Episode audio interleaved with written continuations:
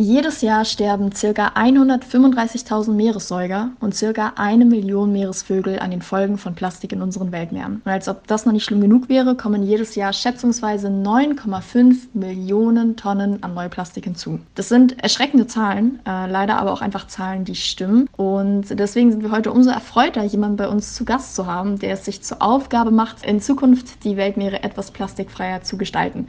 Herzlich willkommen, Joshua Lin von The Ocean Package. Hi, danke, schön, dass ich da sein kann. Ähm, ja, ich bin Joshua, ich bin 23 Jahre alt, studiere Staatswissenschaften an der Universität Passau und habe vor drei Monaten mit einem Freund zusammen die Ocean Package gegründet. Und genau darum geht es heute, um die Ocean Package. Was macht ihr? Was ist euer USP? Was macht euch aus? Und vor allem, wie könnt ihr helfen, später die Welt für unsere Kinder und Familien in Zukunft einfach ein bisschen besser zu gestalten? Aber bevor es losgeht, ihr wisst Bescheid. Intro. Pschuh.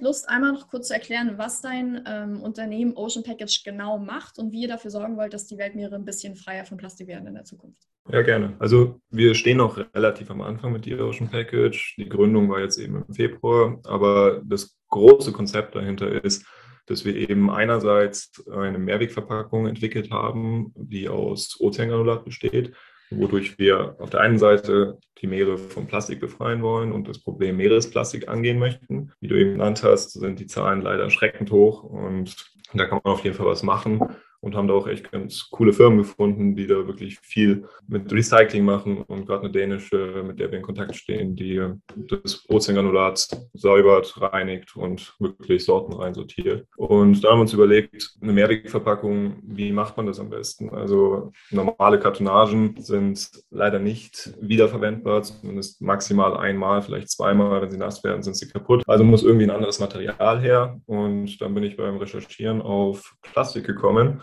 und reines Plastik würde nicht funktionieren, würde ich auch nicht wollen, weil wir davon eh schon zu viel haben. Und bin darauf gestoßen, dass es eben auch ähm, recyceltes Plastik gibt und dann eben auf Meeresplastik. Und somit haben wir diesen Kreislauf irgendwie für uns entdeckt, dass wir eben auf der einen Seite was Gutes tun und auf der anderen Seite einfach eine Mehrwegverpackung hergestellt haben, die bis zu 20 Mal wiederverwendet werden kann und immer wieder im Umlauf kommt. Wow, bis zu 20 Mal, das ist ja Wahnsinn. Kannst du noch mal kurz darauf eingehen, wie genau dieses Ocean Granulat gewonnen bzw. hergestellt wird, einfach damit sich unsere Zuhörer noch mal ein besseres Bild davon machen können, wie dieses recycelte Plastik sozusagen entsteht? Also das Plastik, das wir hernehmen, ist aus Fischernetzen. Das ist auch mit das größte Problem von Ozeanplastik. Also ich weiß nicht, ob ihr alle Seaspiracy gesehen habt, aber da wird auch das angesprochen. Nee, ist auf jeden Fall empfehlenswert, also wirklich gut.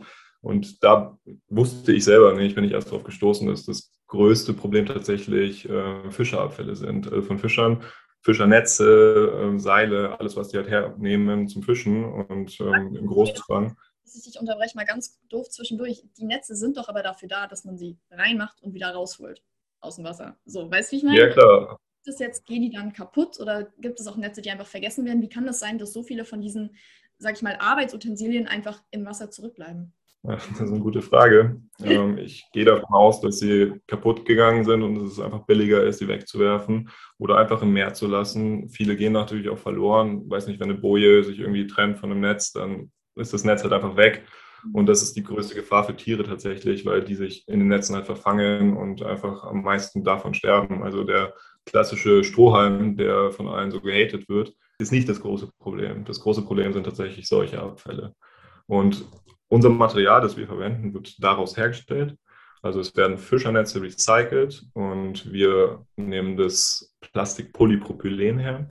Das ist somit das weit verbreitetste. Also es gibt, glaube ich, fünf oder sechs verschiedene Plastikarten. Und Polypropylen ist zum Beispiel die IKEA-Tüte, äh, die wird aus sogenannten Polypropylenfasern hergestellt oder der einfache Joghurtbecher. Also es halt einfach ein sehr facettenreiches Plastik und anders als PET kann es eben auch einfach besser recycelt werden. Also PET kann schon sehr gut recycelt werden, aber da ist nochmal einfach mehr drinnen.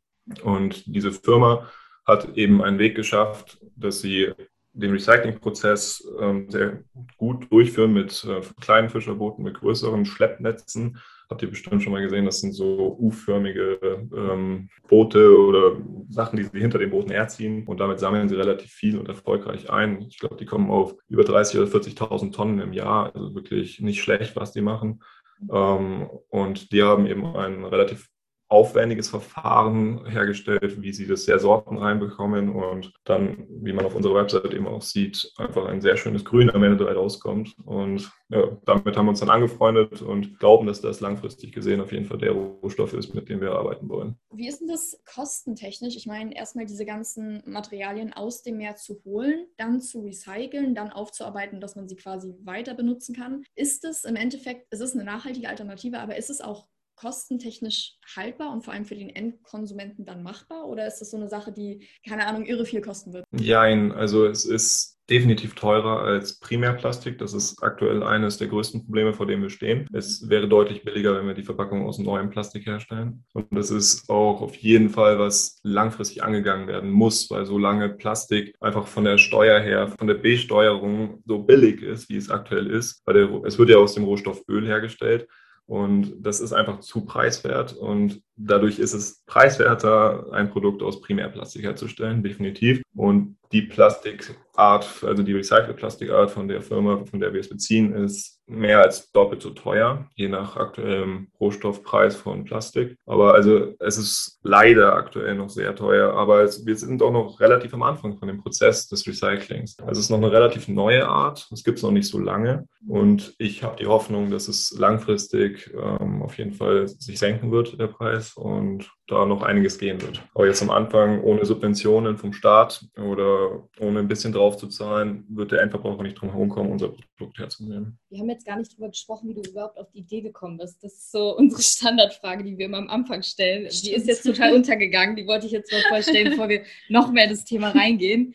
Ähm, Joscha, wie bist du überhaupt auf die Idee gekommen, das zu machen? Ja, also ich muss sagen, ich habe immer schon ein bisschen anders gedacht und ich wollte immer schon mehr machen und selbstständig sein und eigenständig was machen. Also ich habe irgendwie immer schon Geld verdient und irgendwie seit zwei, drei Jahren denke ich regelmäßig darüber nach, wo könnte man ansetzen, was könnte man besser machen. Und ich suche nach Problemen im Alltag, bei mir, bei Freunden, Familie und schaue, wo kann man eine Lösung finden. Und am Anfang von Corona, im ersten Lockdown, ich meine, wir wohnen in Passau, hier gibt es jetzt nicht so viel, was man mit Shopping irgendwie in der Altstadt äh, anfangen kann. Deswegen ist hauptsächlich Online-Shopping, was wir machen. Und ähm, ich würde sagen, wir haben es ein bisschen übertrieben am Anfang im ersten Lockdown weil da war noch Geld da und ähm, irgendwann haben sich halt die Kartonagen wirklich bis unter die Decke gestapelt und ich saß auf dem Boden, habe angefangen, sie auseinanderzunehmen und einfach weil die Mülltonne auch voll war, weil das ganze Haushalt bestellt hat. Und da musste man sie halt irgendwie zusammenklappen und irgendwie komprimieren. Und äh, dabei habe ich mir gedacht, warum gibt es eigentlich nicht sowas wie Recap für Kartonagen? Und habe dann recherchiert und tatsächlich wenig gefunden, also wirklich wenig. Ähm, es gibt zwei Unternehmen, die relativ weit sind. Eins macht äh, Versandtaschen, Mehrwegversand Handtaschen aus dem gleichen Material wie wir. Es ist ein äh, finnisches Startup und das andere ist ein deutsch-französisches. Die haben eine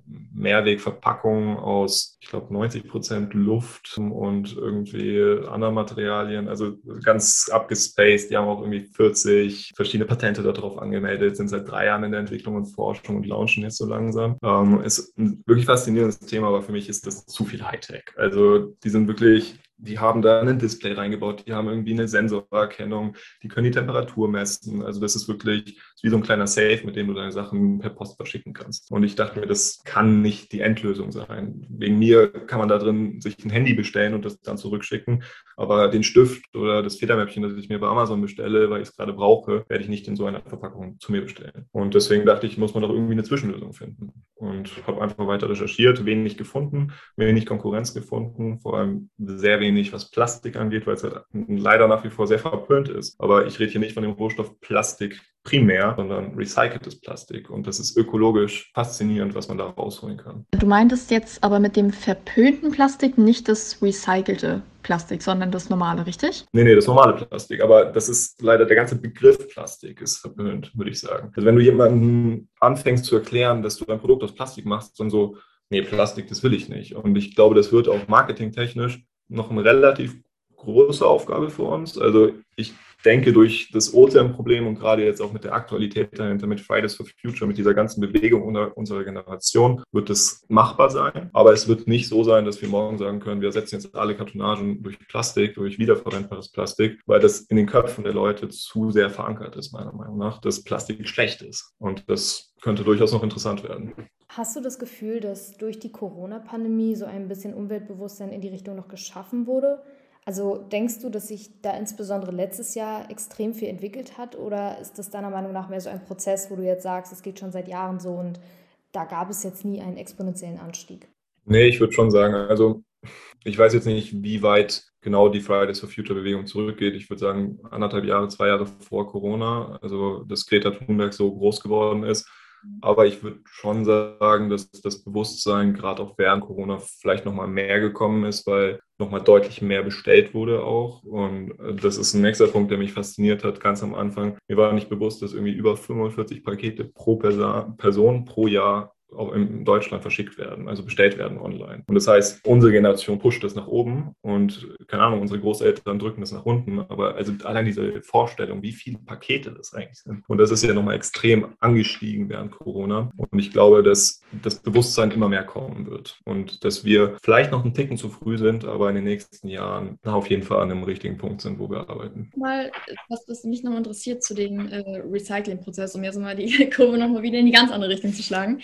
Plant ihr in der Zukunft auch selber in diesem Recycling-Prozess aktiv zu sein oder wollt ihr weiterhin, sag ich mal, von Drittanbietern das beziehen? Definitiv wollen wir das langfristig machen. Es ist aber, wie schon gesagt, ein sehr teurer Prozess aktuell. Die Maschinen sind noch nicht sehr verbreitet, dementsprechend sehr teuer. Für mich ist es der übernächste oder sogar überübernächste Schritt, weil also mit einer Recyclingmaschine plus einer Maschine, die diese Platten herstellt, äh, aus denen wir dann letztlich die Kartonagen, also diese Mehrwegverpackungen herstellen, sind wir bei plus minus zwei Millionen Euro nur für Maschinen. Und die Maschinen sind 50 Meter aufwärts lang. Das heißt, dementsprechend brauchst du eine Lagerhalle und Kapazitäten. Und das ist aktuell nicht stemmbar. Und ich weiß nicht, ob das nächstes Jahr noch realisierbar wird. Das ist ein Langfristprojekt. Aber definitiv wollen wir das auf jeden Fall selber umsetzen. Und ich weiß nicht, wenn irgendwann mal ein sehr wohlhabender Investor kommen sollte um die Ecke und der wirklich Bock hat, in uns zu investieren und Geld um, zu investieren, dann ist es auf jeden Fall ein Schritt, den ich angehen möchte, weil dadurch können wir auf jeden Fall nochmal den Preis senken und wir machen es unabhängig. Also das ist auf jeden Fall. Apropos Finanzierung, wo du es gerade ansprichst, wie macht ihr das derzeit? Also wie finanziert ihr euch momentan? Aktuell zahlen wir alles noch selber. Also ich habe mit Philipp, das ist eben ein Freund aus München, mit dem habe ich zusammen gegründet und wir zahlen eigentlich alle selber. Also die UG-Gründung haben wir selber gezahlt, die Notarkosten, da bist du halt auch schnell mal bei 1000, 1500 Euro. Dann waren es die Website jetzt mal 300, 400 Euro, also der Feinschliff davon. Und es sind halt irgendwie überall, ja schick mal hier 100 Euro, dann damals 200 Euro. Und dann zwei Wochen nachdem wir gegründet haben, kam das Handelsregister und hat gesagt, ähm, wir wollen übrigens unser Mitgliedsbeitrag, waren dann auch mal wieder 200 Euro. Also das ist, da muss ich sagen, wirft Deutschland einem viele Steine in den Weg. Also junge Gründer haben es schwer. Ähm, ich wollte ursprünglich über die Uni gründen, weil eigentlich jede Universität in Deutschland eigene Förderprogramme hat, einen eigenen, nicht Lehrstuhl dafür, aber eigene äh, Beauftragte, die sich für Startups äh, an Universitäten ähm, einsetzen und habe auch gepitcht an der Uni und das lief auch alles gut. Und dann hat die mir zwei ähm, Förderprogramme vorgeschlagen. Das eine hieß Flügge, das andere weiß ich gerade nicht mehr. Und das wäre halt irgendwie über die Uni gelaufen, dann hätte man ein Partnerprojekt gemacht, man hätte Räumlichkeiten zur Verfügung gestellt bekommen. Und das waren alles coole Aussichten. Aber das erste Problem war, dass mein Partner nicht studiert und nicht in Passau studiert. Das heißt, wir hätten das ortsunabhängig alles ein bisschen gestalten müssen. Ähm, und das zweite Problem war, wir hätten für Flügge, glaube ich, bis äh, März nächsten Jahres, also März 2022, nicht gründen dürfen, weil ähm, die Bürokratie in Deutschland bei solchen Programmen vorschlägt, vorschreibt, dass der Gründungsprozess unterstützt wird, aber nicht, wenn man schon gegründet hat, weil irgendwie die Idee da ist, wenn man gegründet hat, verdient man ja auch schon Geld. Also totaler Schwachsinn ist. Also wenn ich schon Geld verdienen würde, dann wären wir woanders. Also am Anfang, ich, ich weiß jetzt nicht, ob man dann direkt, sage ich mal, anfängt, große rote Zahlen zu schreiben, aber man macht ja definitiv noch keinen Gewinn. Wir haben auch so einen Startup-Inkubator an unserer Uni und da hatte ich mich auch mal informiert, weil ich dachte, man kann da auch einfach hingehen, wenn man eine Idee hat, um einfach mal das, wie du sagst, zu pitchen und zu schauen, was die für Tipps mit an die Hand geben können. Da ist es andersrum, wenn du da nicht schon was vorzuweisen hast, mhm. dann kommst du da nicht rein. Also bei ja. uns ist es genau andersrum und da dachte ich mir halt auch so, ja, super, so ich brauche Tipps und kriege dann nicht mal Tipps, weil ja. so ich stehe noch nicht da, wo ihr mich haben wollt. Das ist halt ganz oft dieses Paradoxon auch, was man in der Arbeitswelt hat, dass du nicht genommen wirst ohne Erfahrung, aber ja. du kannst halt nicht Erfahrung sammeln, wenn du nicht genommen wirst. Das ist mhm. so, also ich weiß nicht, wer dieses System sich ausgedacht hat oder wer da dachte, das ist eine gute Idee, das so zu machen. Ich finde es nicht gut. Ich mache gerade bei uns ähm, auch so, so ein Mentorship-Programm, sage ich mal. Und ähm, da hatte ich mich letztes Jahr mal bei beworben. Und dann war die Aussage auch wirklich, durch Corona sind so viele Mittel einfach verbrannt worden, dass nicht mal das jetzt mehr gefördert werden kann. Und ich finde das so schade, weil gerade in unserer Generation, wir sind so, so wache Denker und wir haben so viele Ideen und wollen so viel ändern, gerade für die Zukunft, für unsere Kinder, für unsere Familien. Und dann ist es trotzdem teilweise so schwer. Definitiv. Also vor allem, also ihr habt jetzt gerade den Prozess beschrieben, bevor man irgendwie überhaupt was hat. Bei uns war tatsächlich das Problem, wir waren schon zu weit.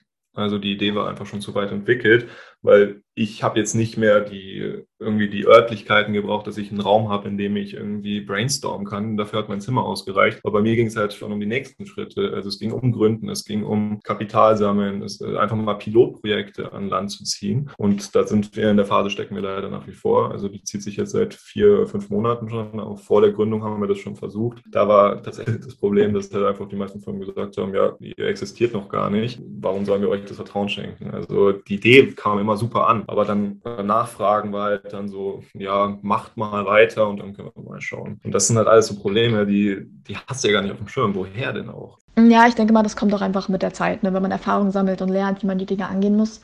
Mm, wie macht ihr das, wenn ihr jetzt auf Leute zugeht? Äh, du meintest ja, ihr geht eher so B2B-Richtung, ähm, auf potenzielle, sag ich mal, Partner oder Investoren ähm, legt ihr dann, sag ich mal, so richtig Pitch-Decks vor und Excel-Sheets und Zahlen und Grafiken und so weiter? Oder geht ihr einfach über die persönliche Ebene und sagt, hey, das ist unsere Mission, das ist unsere Vision und äh, wir würden euch gerne dabei haben? So, auf welchem Level geht ihr das an? Also, ich würde sagen, es ist eine gute Mischung aus beidem. Also, ich entwerfe in der Regel die Pitch-Decks und schaue, dass ich einfach eine PowerPoint-Präsentation habe für Nachfragen, weil in erster Linie versuchen wir uns relativ zurückzuhalten mit Informationen, weil die Idee relativ transparent ist natürlich zu viel. Also wir haben jetzt letztens bei HelloFresh gepitcht. Was heißt gepitcht? Also es war eher so ein E-Mail schreiben und äh, sie wollte mehr Informationen und dann ging es halt hin und her. Und das Problem ist natürlich, wenn die die Idee geil finden, dann machen sie es einfach selber. Was hält die davon ab, selber uns zu übernehmen? Also einfach die Idee komplett zu kopieren. Sorry, dass ich dich ganz kurz unterbreche, aber genau darüber hatten wir auch in dem Interview mit den beiden Mädels von Tante Emma unterwegs gesprochen. Die hatten ihre Idee nämlich auch jemanden gepitcht und der hatte nach außen so getan, als ob er die Idee total blöd finden würde, beziehungsweise da keine Zukunft drin sehen würde. Letzten Endes ging es einfach nur darum, dass er sie selber umsetzen wollte. Würdest du sagen, dass du davor auch Angst hast, dass ein schon etabliertes Unternehmen oder ein Konkurrent von dir, sag ich mal, deine Idee dir wegnimmt und ja, es als seine eigene verkauft und selber umsetzt? Also ich muss sagen, ich habe da gar nicht so große Angst davor, weil ich bin der Meinung, das muss erstmal jemand nachmachen und der muss erstmal die Energie reinstecken. Uh, mein Partner sieht das alles ein bisschen anders und er ist halt dann immer so hm, eher weniger Informationen und dann langfristig schauen wir mal. Also das ist halt die nächste Schwierigkeit. Du musst natürlich immer schauen, schauen, wie gehst du gemeinsam diesen Weg und wie schaffst du es, wirklich auf den gleichen Nenner zu kommen. Also ich muss sagen, wir ergänzen uns sehr gut, weil ich bin schon so ein bisschen mehr der Kopf dahinter und ich denke mir die Sachen aus und schaue, dass ich es irgendwie aufs Blatt bekomme. Und er ist halt definitiv der Verkäufer. Das war auch wirklich einer der Gründe, warum ich ihn reingeholt habe, weil er einfach in meinem Freundes- und Bekanntenkreis der beste Verkäufer ist, den ich kenne. Der kann dir alles verkaufen und das würde ich vielleicht lernen können, aber ich kann es in der Form definitiv nicht. Und ich glaube, verkaufen ist so das A und O. Und er rennt halt immer so ein bisschen vorne weg und pitcht halt die Sachen an den Mann. Und ich muss dann halt nacharbeiten, was mir ganz gut tut, weil er halt einfach immer so weit vorrennt, dass ich wirklich viel zu tun habe. Aber dadurch kommen wir halt zu irgendwas. Also ohne ihn wäre ich definitiv nicht da, wo ich heute bin. Du hast ja kein BWL studiert oder studierst kein BWL. Wie ist das für dich jetzt, sage ich mal, ohne diese typischen theoretischen Kenntnisse, die du jetzt im Studium lernst. Also ich will jetzt nicht sagen, dass ein BWL-Studium nur dadurch, sage ich mal, du Unternehmer werden kannst. Aber wie gehst du damit um? Wie bringst du dir das alles selber bei, was du da jetzt, äh, sage ich mal, was anfällt? Mhm. Learning by doing. Learning by doing. Also gerade stehe ich so vor meiner schwierigsten Aufgabe, die zieht sich jetzt auch schon ein bisschen länger. Also der Businessplan, den habe ich eigentlich schon fertig gemacht im November, Dezember. Also es war am Anfang eher für mich und dann ging es eben um den Pitch an der Uni, da musste ich was vorweisen.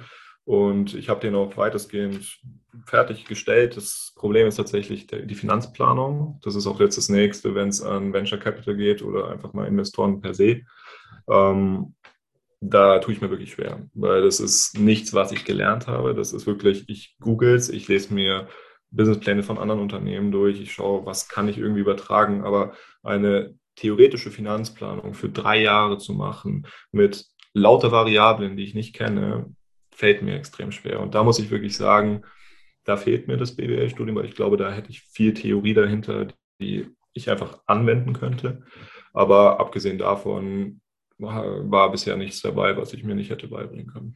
Äh, ganz interessant dazu vielleicht. Und zwar, ich habe mir heute gerade im Laufe der Uni tatsächlich ein Video angeschaut von der HSG St. Gallen ähm, bezüglich zehn Mythen des Unternehmertums, ne, 10 Myths of Entrepreneurship. Und ähm, weil wir das gerade angesprochen haben, wirklich zwei Punkte, wollte ich das ganz kurz einmal reinwerfen. Und zwar das erste war, dass man unbedingt einen Businessplan braucht, direkt am Anfang, weil man sonst nichts schafft und nichts funktioniert.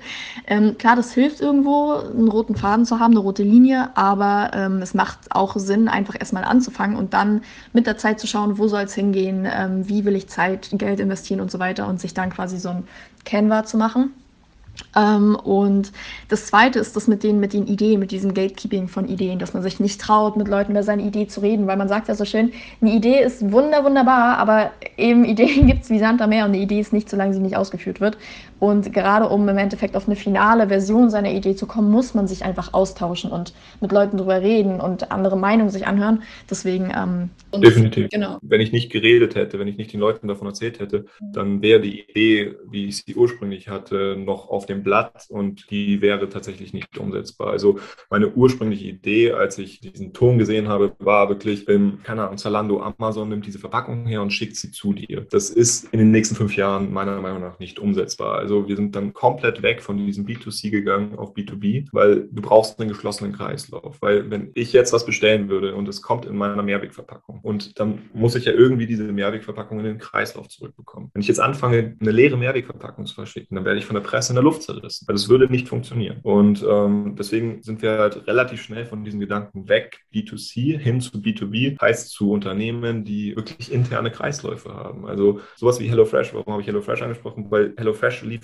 jede Woche einen Karton mit Essen, mit teilweise eigenen Fahrern zu dir nach Hause und in der Woche drauf kommen sie wieder. Und dann klappst du halt diese Kartonage von uns zusammen, die wird sauber gemacht bei HelloFresh, wird wieder abgegeben an den Fahrer und er nimmt sie wieder mit. Also die hebst du halt eine Woche auf. Würdest du ja mit dem Karton im Zweifel auch machen. Also dann steht da rum, so lange, bis du zum Papierkorb gehst. Das bedeutet dann praktisch, dass HelloFresh auch wieder derjenige ist, der dann dafür sorgt, dass das Ganze wieder in den Kreislauf zurückkommt. Definitiv. Ganz am Anfang wollten wir das alles selber machen, aber da musst du ein Logistiksystem aufbauen, da musst du Fahrer, da brauchst du einen Fuhrpark. Das, das ist halt einfach nicht umsetzbar für zwei Studenten. Also das ist, da fehlt es an Geld hinten und vorne. Und deswegen musst du da relativ schnell weg. Also langfristig gesehen lässt sich da noch ganz viel ausbauen. Auch die Idee, ich habe jede Woche eine neue Idee, wofür man die Verpackung einsetzen könnte. Und also es ist, sie ist so flexibel. Und es macht wirklich Spaß, weil du da einfach brainstormen kannst bis zum Umfallen, aber das bringt halt nichts. Und da tut mir Philipp gut, weil Philipp vorne wegläuft und halt den Leuten was verkauft. Und ich muss halt dann wirklich bei der Idee, die du ursprünglich hatten, mal bleiben und verrenne mich nicht, weil ich würde schon sagen, dass ich viel denke und mir viele Gedanken mache. Ich tue auch viel und ich komme ins Machen, aber nicht, nicht so gut ohne Philipp. Also da hilft er mir auf jeden Fall. Ähm, ihr habt ja eine Webseite gell, wo ihr da auch so ein bisschen, sag ich mal, euer Produkt ähm, erklärt. Ihr habt ja auch eine Instagram-Seite. Ähm, es ist jetzt aber ja, du hast ja gerade gesagt, ihr wollt euch in den B2B-Bereich bewegen. Das heißt, ihr habt dann ja nicht so eine Art Online-Shop, wo Leute, sag ich mal, nachhaltige Verpackung kaufen können, sondern ihr wollt es ja an Geschäfte verkaufen. Ähm, ja eure Webseite, wollt ihr, also bezweckt ihr damit auch so ein bisschen, sag ich mal, die Aufklärung, den bildenden Aspekt für die Menschen, so ein bisschen Awareness schaffen? Ähm, weil, weil im Endeffekt, sag ich mal, das ist ja für euch kein ja, großer Traffic Generator oder Income Generator, höchstens wenn natürlich Firmen mhm. euch dadurch aufmerksam werden. Ne? Aber ist das auch so ein bisschen, dass ihr da Aufklärung mit betreiben wollt oder was ist da euer Hauptmotiv hinter? Also die Website hat mehrere Funktionen. Für mich war das A erstmal, was für eine Resonanz kommt zurück. Also was denken sich die Leute über den ganzen Topic?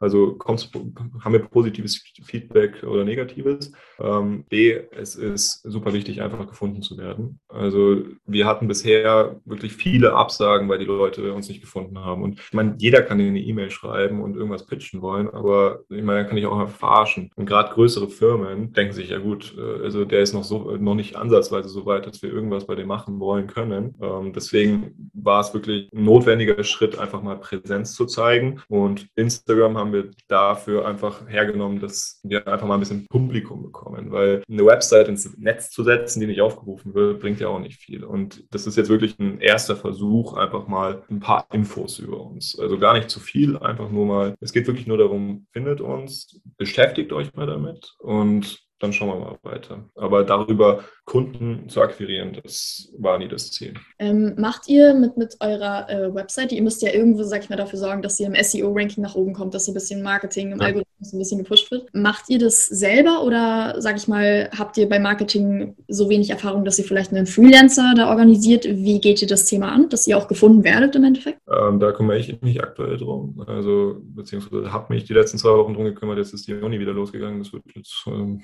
ein schöner Spagat die nächsten Wochen. Ich werde jetzt einen WordPress-Kurs machen, weil ich mich einfach tiefer damit auseinandersetzen muss. Also ich habe die Website weitestgehend so, wie sie jetzt ist, selber gemacht, aber es hat nochmal, glaube ich, gut 20 Stunden jemand professionellen Freelancer drüber gearbeitet und es einfach angepasst. Aber definitiv musste Arbeit kommen und bisher stecke ich sie rein, weil wir es uns nicht leisten können, äh, jemanden dafür zu engagieren. Und ich sehe es eher als eine weitere Challenge und vor allem als was, was ich lernen kann und darf und vor allem direkt anwenden kann. Also deswegen werde ich mich erstmal drum kümmern. Hast du da vielleicht, sage ich mal, schon etwas Kenntnis oder einige Tipps, die du vielleicht unseren Zuhörern mitgeben kannst, was diese ganze CEO-Research betrifft? Also sprich, wie man seine Website am besten mit äh, Keywords ausstattet oder worauf man so achten sollte? Ja, nee, so viel kann ich da noch nicht dazu sagen. Ich stehe ganz am Anfang. Also ich habe wirklich so, ich glaube vor zwei Wochen hat mir meine Mutter das erste Mal davon erzählt, dass das wichtig ist und ich so, okay, ja, interessant, ich lese mich mal ein. Habe die ersten YouTube-Videos dazu angeguckt und ähm, jetzt äh, über die Uni mal einen Kurs äh, gebucht. Aber nee, weiter bin ich tatsächlich noch nicht. Na, aber das ist ja auch gerade so die, die Beauty des Unternehmertums, sage ich mal, ne? dass man lernt, seine Fehler auch zu akzeptieren und zu appreciaten und ähm, auch seine Lücken einfach zu schließen. Ähm. Nee, definitiv. Also für mich ist das wirklich das ganze Projekt. Ich mag wirklich die Idee, ich stehe da voll dahinter und ich hoffe, sehr weit damit zu kommen, aber es ist auch nicht so meine letzte Idee. Also ich nehme alle Learnings daraus mit, die ich mitnehmen kann und ich stecke viel Zeit rein und viel Energie, aber hauptsächlich, weil ich, glaube ich, für mich persönlich extrem viel mitnehmen kann. Also ich meine, wo stehen wir denn aktuell? Ich bin jetzt kurz vor Ende Bachelor. Ich habe Kulturwissenschaften eigentlich studiert, also Politik, äh, Soziologie, Geschichte, VWL und Jura, also fünf Gänge Bachelor. Was mache ich denn damit? Also deswegen ist das für mich so die beste, der beste Karrieresprung, den ich machen kann, weil ich dadurch so viel mehr Learnings habe als durch irgendein Uni-Projekt und durch irgendeine andere Sache. Und ich kann da nur positiv rausgehen aus der ganzen Sache. Also ich bin echt total begeistert von, von der ja, auf jeden Fall. Ich hatte ja auch mit dir vor, ich glaube, zwei Wochen waren es jetzt, schon mal telefoniert und da hattest du mir von äh, deiner Mission bzw. deiner Firma erzählt. Da war ich auch schon total begeistert. Vor allen Dingen, weil ich vor zwei Jahren selber eine Idee, ähm, also nicht die Idee, aber eine in die ähnliche Richtung hatte. Und zwar wollte ich, ähm, was mich total gestört hat und jetzt mittlerweile durch Corona noch mehr stört, sind diese ganzen Verpackungen, die einfach überbleiben, dieses ganze Plastik, was anfällt, wenn du Takeaway machst oder dir bei Lieferando oder sowas bestellst, weil das da ist halt das Problem mit dem geschlossenen Kreislauf. Da bin ich dann nicht weitergekommen, weil bei HelloFresh, bei Abo-Boxen, okay, kannst du noch einmal in der Woche die abholen lassen, aber du wirst niemals ähm, einen Lieferservice dafür einführen können, dass, wenn du einmalig in einem Restaurant bestellst, der das dann abholt und äh, wieder mitnimmt. Du hast halt auch das Riesenproblem bei Essen einfach immer mit äh, Sauberkeit. Gerade jetzt während Corona. Also ich gehe sehr stark davon aus, dass HelloFresh deswegen funktioniert, weil die eh alles nochmal doppelt und extra verpacken. Und dadurch würde nichts mit unserer Verpackung in Berührung kommen, also zumindest nichts direkt, was man nicht abwaschen kann. Und da ist das Problem, glaube ich, nicht ganz so da. Aber wenn du jetzt wirklich Essen da drin hast und ich glaube, dass, dass es hat Zukunft auf jeden Fall, aber solange du die Box nicht einfach kurz in die Spülmaschine stellen kannst und einmal durchwäscht, und das würde ja von der Größe her und allem, also da, da ist noch ganz viel Potenzial dahinter und äh, ich bin immer offen für alle Ideen, aber das sehe ich somit als letztes, da wirklich Lebensmittel komplett zu revolutionieren, also die Lebensmittelbranche. Ich lege mich schon mit der Verpackungsindustrie an, das ziehen wir noch ein bisschen raus. Du hast schon eine Zielscheibe auf deinem Rücken, sagst du, du brauchst keine zweite, ja? Ja. Nee, ich finde es ich find's allgemein echt cool, dass, sage ich mal, junge Leute, so unsere Generation, ein bisschen dafür sorgen will, dass das Thema Nachhaltigkeit einfach nicht mehr so ein Trend ist, sondern einfach Normalität werden soll. Weil nachhaltig soll nicht der neue Hashtag werden oder das neue Trending-Tweet auf Twitter oder so. Es soll einfach irgendwie gelebt werden. Gelebt werden, normal werden. So, ansonsten ja. könnte wirklich die Erde halt irgendwann einfach tot. Wir sind ja jetzt schon dabei, die Welt wirklich unglaublich zu misshandeln, ähm, wirtschaftlich und umwelttechnisch. Und ähm, deswegen finde ich das sehr schön, dass dann ähm, Leute wie du sich darum kümmern, das Ganze ein bisschen zugänglicher zu machen, nahbarer zu machen, greifbarer zu machen. Das ist sehr, sehr schön. Das ist sehr cool. Das freut mich. Dankeschön. ja. ähm, ich habe auch ehrlich gesagt gar keine weiteren Fragen jetzt mehr stehen bei uns. Tatsächlich habe ich auch keine Fragen mehr. Nur vielleicht, äh, Joshua, von dir ein letztes Statement. Was würdest du jungen Gründern, die jetzt ebenfalls ganz am Anfang stehen, ähm, mit auf den Weg geben? Einfach anfangen es ist egal, in welchem Bereich, äh, mit was ich mich beschäftige, sei es mit Investieren, mit äh, Sport, mit, mit was auch immer, egal welcher Themenbereich in meinem Leben, anfangen und aus dem Anfangen heraus weitermachen. Weil es gibt nicht den perfekten Weg und wenn du nicht anfängst, dann bist du gar nicht erst auf den Weg kommen, irgendwas versuchen zu können und im Zweifel macht es einfach jemand anders. Also ich hatte schon einige Ideen, gut, das war wirklich noch während der Schulzeit, aber die so in der Form ähnlich umgesetzt wurden. Also zum Beispiel Rewe to go hatte ich damals die Idee, mit einem Freund ein Fahrrad auszuliefern. Also ähnlich auch wie Tante Emma, was ihr letztens vorgestellt habt. Also nicht ganz so mit unverpackt, aber einfach ein ähnliches Konzept. Und all die Sachen du bist nicht der Einzige mit der Idee. Das ist halt einfach ein Fakt. Du bist nicht der Erste mit der Idee. Es ist nichts, was es nicht schon gibt. Und solange du nicht anfängst, wirst du nicht rausfinden, ob es was wird oder nicht. Ähm, ja, cool. Dann glaube ich, ähm, haben wir das auch für heute äh, mal wieder geschafft. Ein super Interview. Es war wirklich unglaublich informativ, sehr, sehr spannend, Joshua. Vielen Dank, dass du dir die Zeit genommen hast, auch heute mit uns hier zu sein. genau, wir hoffen, es hat euch gefallen. Ihr konntet ein bisschen was mitnehmen, ein bisschen was lernen. Und ähm, ja, bis zum nächsten Interview. Bye. Ciao. Ciao. Ja, cool.